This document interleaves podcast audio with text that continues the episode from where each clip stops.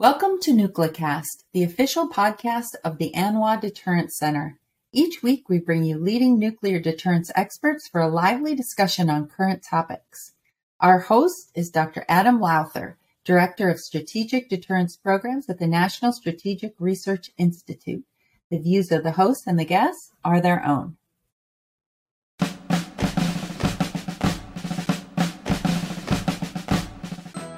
Hi, welcome into the Advanced Nuclear Weapons Alliance NucleCast podcast. I am your host, Adam Lowther, Strategic Advisor to ANWA DC. Today's guest is Dr. Michaela Dodge, who is a research scholar at the National Institutes of Public Policy. Now, I first met Michaela when she was a policy analyst at the Heritage Foundation many moons ago. And uh, in the years since, Michaela has gone on to earn her PhD and become one of uh, the country's top nuclear weapons and deterrence experts. And with that, welcome into the show, Michaela. Thank you so much. Thanks for having me. It's a pleasure. Now, last year, COVID, uh, COVID 2020, that many of us would like to forget, we put together a book with some other folks uh, on behalf of uh, Air Force Global Strike Command and those interested in understanding the role of nuclear weapons and deterrence to try to explain what role deterrence plays and what role nuclear weapons play in protecting the nation. And in that book, you wrote a chapter that discussed budgeting and discussed the costs of nuclear weapons. And so on today's show, what I was hoping we could spend our time discussing is sort of giving uh, listeners a comparative analysis of what nuclear weapons cost, what deterrence costs the country, and then what we can get out of it. What, what do they get for their money? And so, with that, let me just ask you sort of the first question, and that would be how can Americans better understand the costs of nuclear weapons in context? It is very difficult to actually disentangle um, costs of nuclear forces. And that is due to several reasons. Uh, some of the system, for example, our bombers, we use for conventional missions most of the time. Yet for the budgeting purposes, they're often counted as nuclear systems. Uh, it's same same similar goes for the F-35, which is conventional platform, but also will carry nuclear weapons. And so, my advice would be to always look at assumptions in reports that clarify their assumptions, what they count, and how and why. Now, um, what makes matters even more complicated is long time frames that nuclear weapons and nuclear weapons modernization entail. And of course, the longer the time frame, the more uncertain the estimate is. And so, because of all of these factors, it is really easy to shape the story to one's preferred outcome. Now, I think the most important thing, though, is that context that, that you mentioned in your question. And the context is what it is that nuclear weapons provide for us and how does it stack relative to other functions of the government and other funds that the government spends on on the citizens behalf? And i think undoubtedly nuclear weapons forces spending is one of the most important outlines in the federal budget that is because nuclear weapons are one of the very, very few weapons that can fundamentally change life as we know it in a very, very short period of time. So, as we think about budgeting, and we've seen, you know, some studies that call it the trillion dollar triad and that focus on this 30 year cost and sort of condense it down into one budget number. And for most Americans, a trillion dollars seems like a lot of money. And as you think about this long term spending, can you perhaps put it into a context that Aunt Sally in Iowa or Uncle Ron in Oregon can better understand in terms of what the government spends and what portion of that uh, is spent on nuclear weapons. So, for example, I like to point out that Americans in any given year will spend more on chewing gum than they will on nuclear weapons. And I would argue, in my humble opinion, that nuclear deterrence and the security that provides uh, is far more important to us than chewing gum. So, is there a way to put it in context for us? Yeah, absolutely. Uh, so, if we talk about the US federal budget, the Department of Defense portion of the federal budget is about 16% or so. It doesn't diverge that much.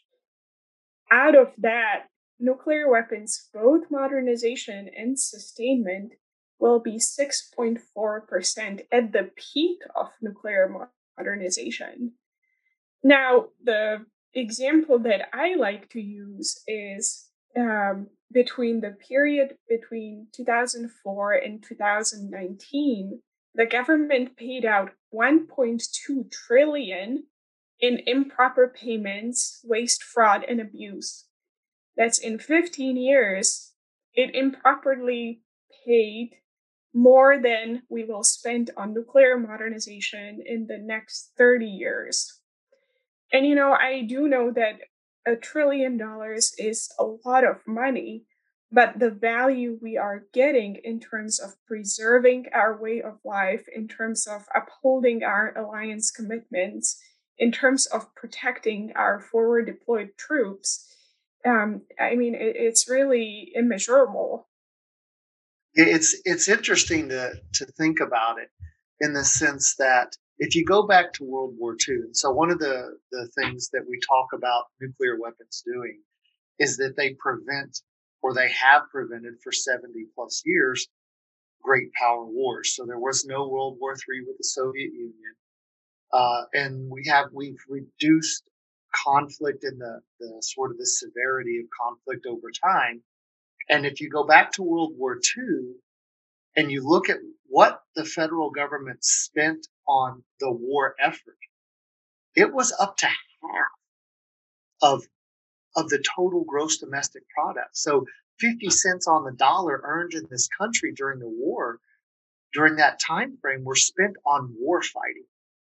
And I would argue that nuclear weapons have allowed us to reduce total defense spending because we're not fighting those types of wars. What say you? Yeah, absolutely. And, you know, not only that, but early on, nuclear weapons were a much larger portion of the Department of Defense's budget. So, you know, in the 50s, I think it was somewhere around half of the Department of Defense's budget went to nuclear weapons programs our last modernization cycle was during the Reagan era, and back then it was about um, o- over eight percent, if I recall correctly. Uh, so we we really are not thinking about dramatic numbers, and you know, just to think about, we've just passed more than six trillion in various capital infusions. Um, thanks to the Wuhan origin coronavirus. Um, now, if you canceled the GBSD, the long, um, the intercontinental range strategic missile replacement entirely, it would be 0.002% of the federal budget. It would be 0.003% of the projected federal spending and 0.002% of the spending to date on the pandemic. Um, my colleague Tim Morrison at the Hudson Institute crunched numbers on that. Um, and really, the, the benefit we are getting, the deterrence of a great power war, would be much the if we did not have that it would be much more costly for the united states well, one of the things that concerns me is is many detractors, for example, of GBSD and of the nuclear arsenal in general. That one of the problems I have is that I'm concerned that conventional conflict becomes more prevalent. And if conventional conflict becomes more prevalent because we don't have an arsenal and, in, and our adversaries perceive, you know, if deterrence credibility is capability times will, and we have less capability and there is a perceived lack of will, and our adversaries begin to be more assertive and aggressive, I'm concerned that, that the mo- amount of money we spend on on defense goes up. And and that the, the benefits that nuclear weapons have brought us by suppressing the amount that's required to spend on defense because we're not fighting wars that we lose that very benefit i mean you know clearly any deterrence failure would be much much more costly than any sort of temporary benefit we would derive from cutting GBSD or cutting Columbia class or whatever it is. America can afford survival, as Secretary of Defense James Mattis said in his time. Uh, really, you know, defense spending is a no brainer. It's one of the primary constitutional obligations of the federal government. Uh, it is incredibly important uh, for us to posture ourselves credibly to deter war in the face of increasing aggression and belligerence of Russia, China, Iran, North Korea, uh, and just much more complex security environment than we faced in the past. Now, this is not to you know say that it was easy to deter the Soviet Union because it wasn't. But I think partly we forget how difficult it was to deter the Soviet Union, and uh, in our in our minds we paint this picture of sort of automatic, mutually assured destruction deterrence that didn't quite work. We were lucky that the Cold War ended when it did. And in the meantime, we forgot the lessons that we learned, the good lessons we learned during the Cold War. Now, at this point in the show, I want to go ahead and take a break. We're at about the halfway point. So uh, stick with us, Michaela, and we'll be right back.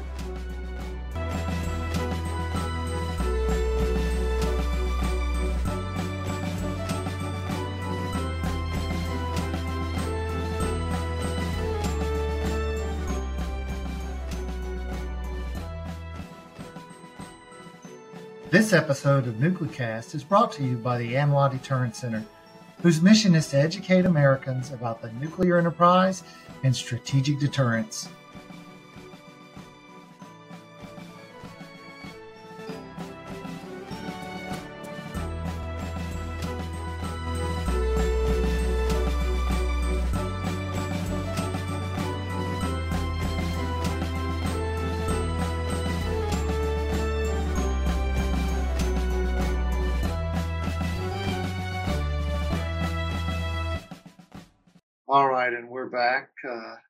With Michaela Dodge of the National Institutes of Public Policy.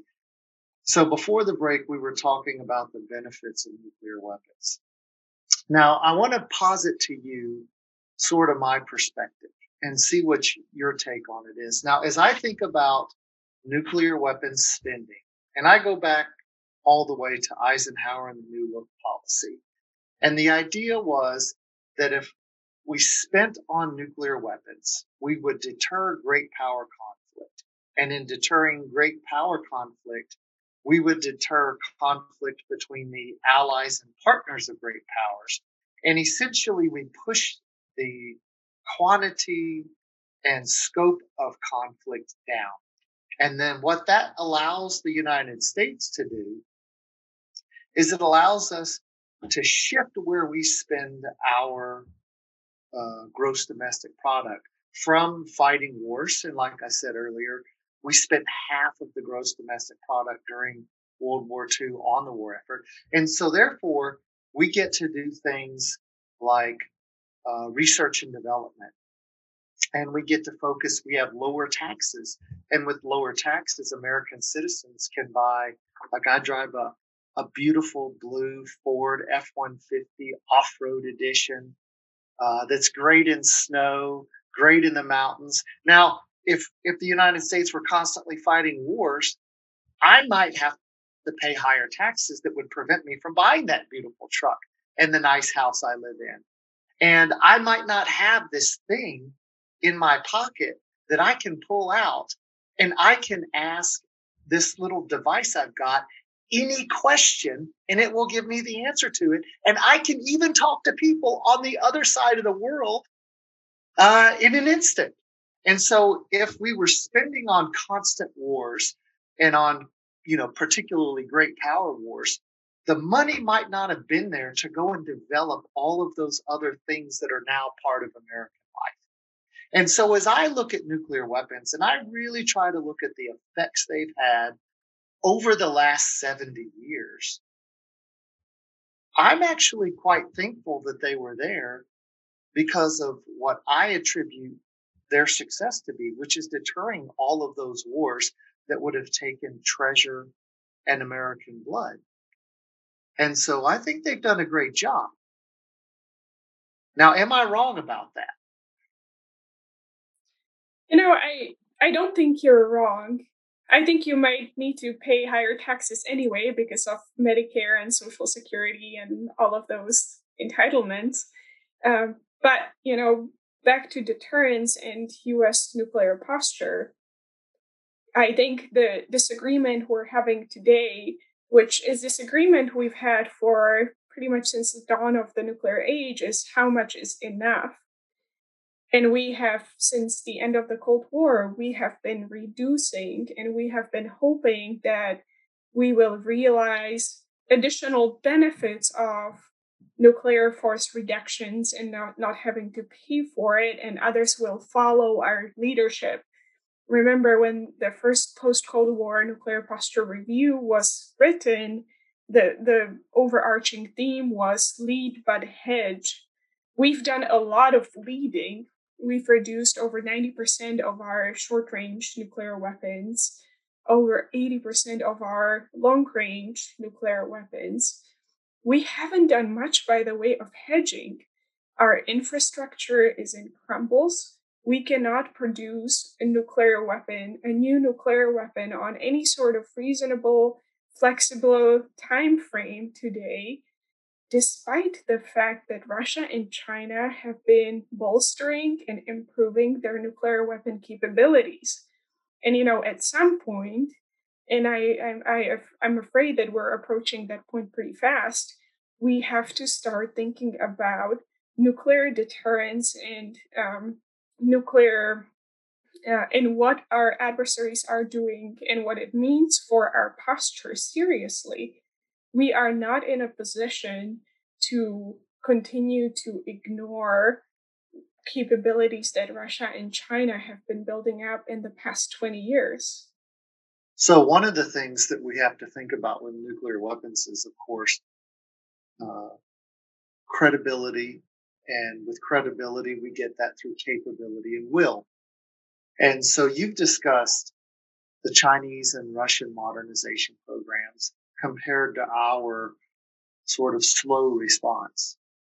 Now, I would argue that we have diminishing capability, and I think you you've talked about the nuclear weapons complex and some of the challenges that are there, and that goes to the capability side of the house.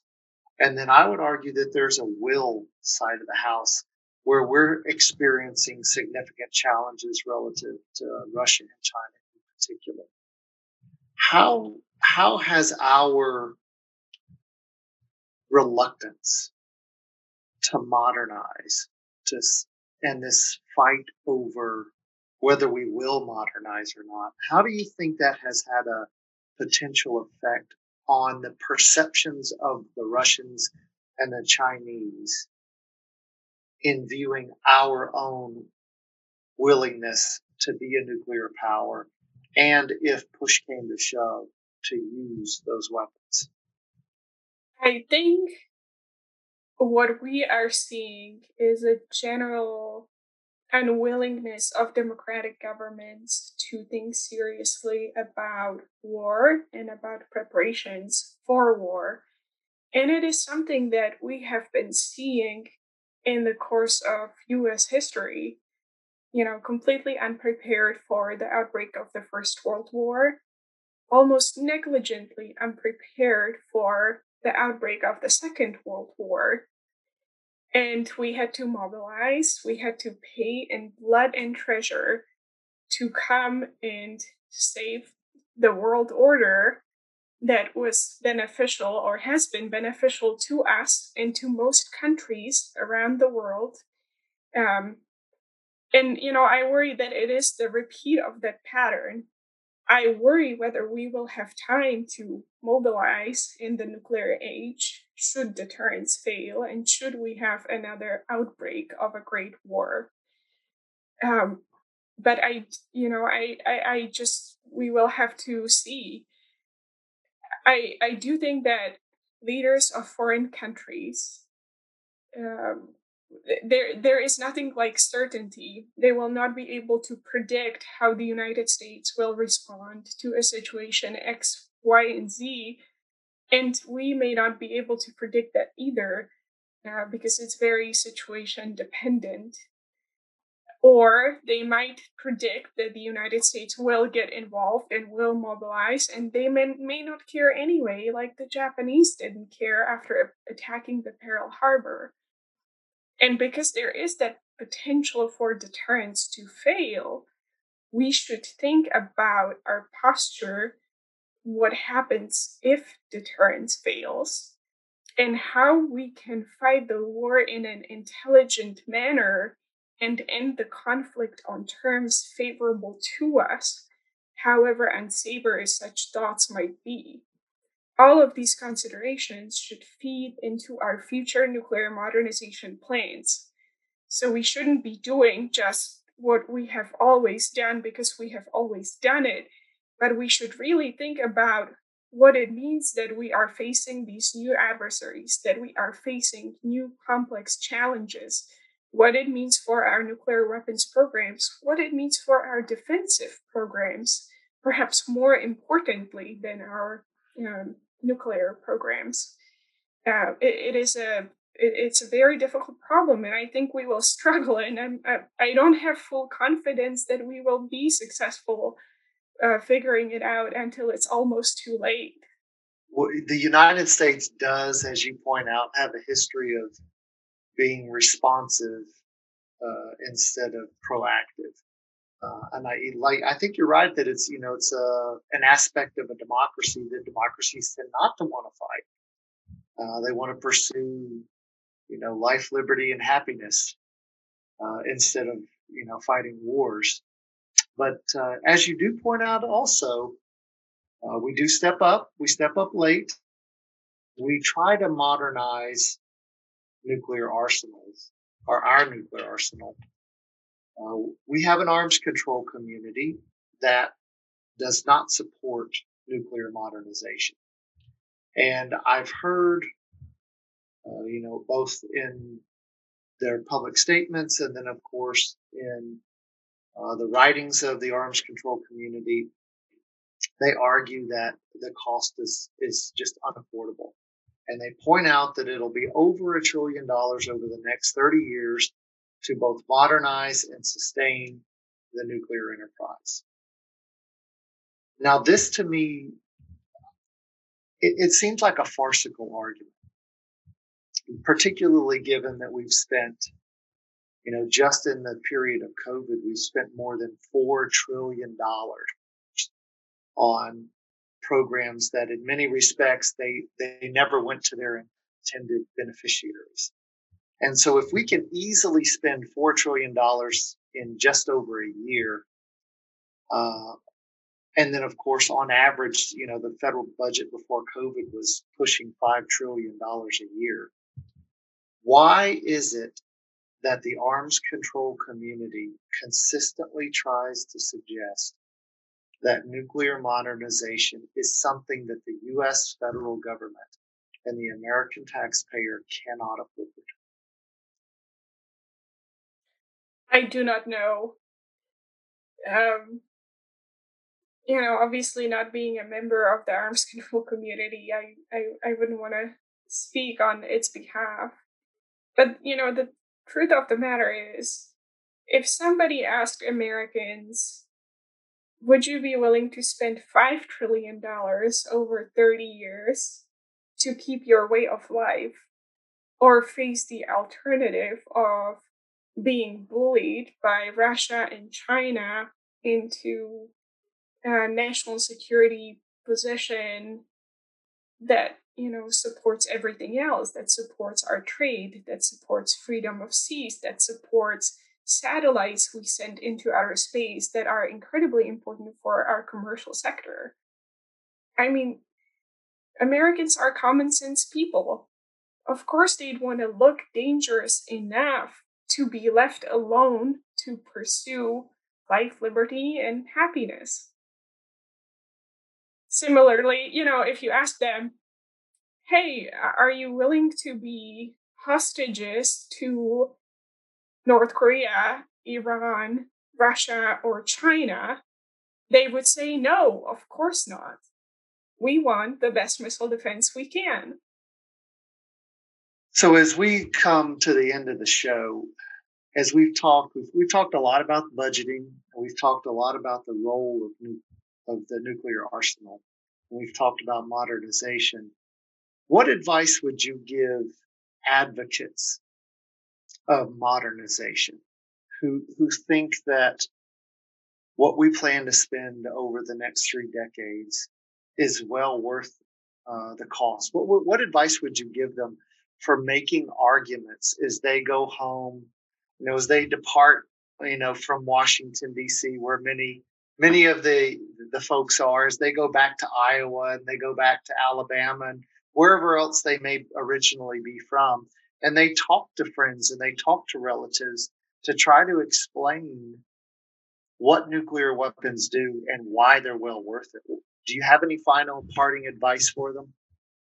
You know, talk about the context, talk about the alternatives, an alternative world in which we do not have the benefit of nuclear deterrence, in which we do not have the benefit of freedom of action away from US shores to keep conflict there instead of on our homeland, uh, talk about other types of spending relative to what we are planning to spend on nuclear weapons modernization, and talk about the goodness that America's predominant position has um, spread around the world since the Second World War, not only for Americans, but for people in Europe, for people who enjoy benefits of trade and can participate in this global market that US freedom or you know freedom upheld freedom of action